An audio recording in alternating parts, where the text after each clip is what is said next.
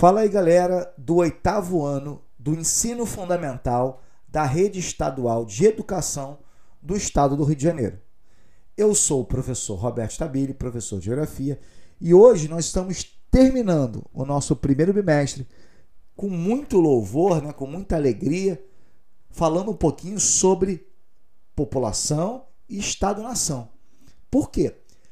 Hoje, quando a gente fala da América Latina, a gente fala de uma série de questões importantes dentro da América Latina, relacionados a países, conflitos, etc. Bom, primeiro a gente vai ter que entender uma série de conceitos importantes aí. Um dos primeiros conceitos é o conceito de Estado, né? Que é o governo em si, né? Estado, né? Você tem o governo que vai, de uma certa forma, ser responsável por alguns serviços, tipo educação, saúde, tudo isso é de prioridade e obrigação do Estado. Já ouviram falar em nação? Sim.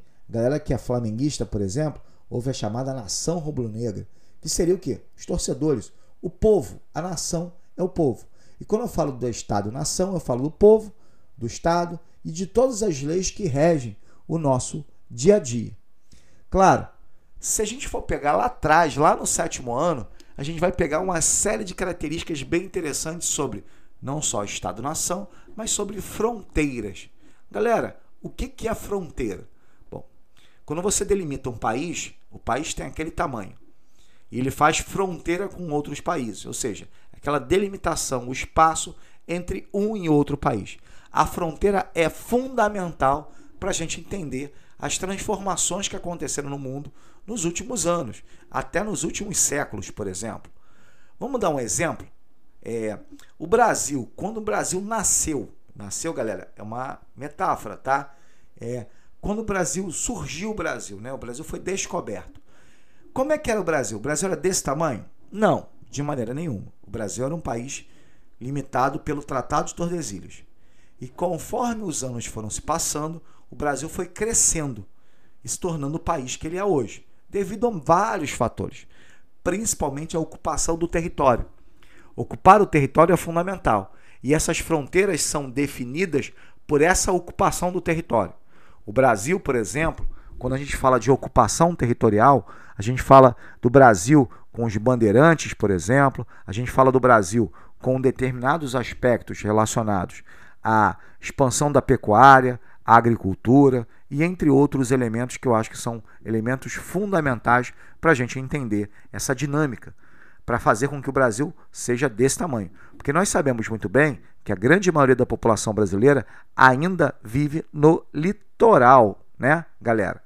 E levando em consideração uma série de fatores importantes, a gente tentou levar essa população para o interior, porque ocupando o interior, o Brasil seria maior. O Brasil conseguiu ser maior, não só por esses fatores, mas pelas questões diplomáticas. E aí vem uma grande questão importante em toda a América Latina.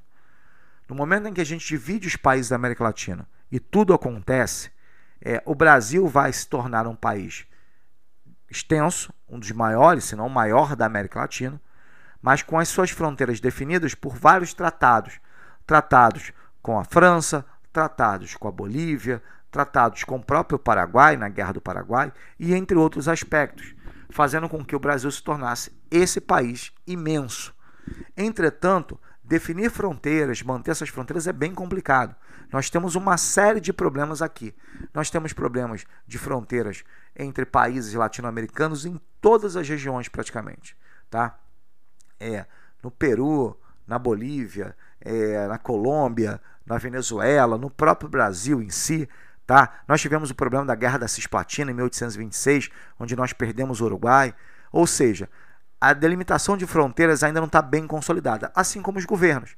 Eu vou dar o exemplo da própria Venezuela, que é um governo que hoje passa a ser um governo ditatorial, que infelizmente está pressionando muito a sua população. Por isso, o número grande de refugiados, que não só vem para o Brasil, mas também vai imensamente para a Colômbia, que é um dos países vizinhos aí. Galera, bom, para a gente encerrar, e eu agradecer demais esse primeiro bimestre, que foi excelente o nosso podcast, a gente tem que levar em consideração que o Brasil é uma potência, sim. A gente não pode deixar de lado que o Brasil é um grande país e um grande influenciador também aqui na América Latina. Bem, galera, um grande abraço a vocês. Até o próximo bimestre. Não percam os próximos podcasts.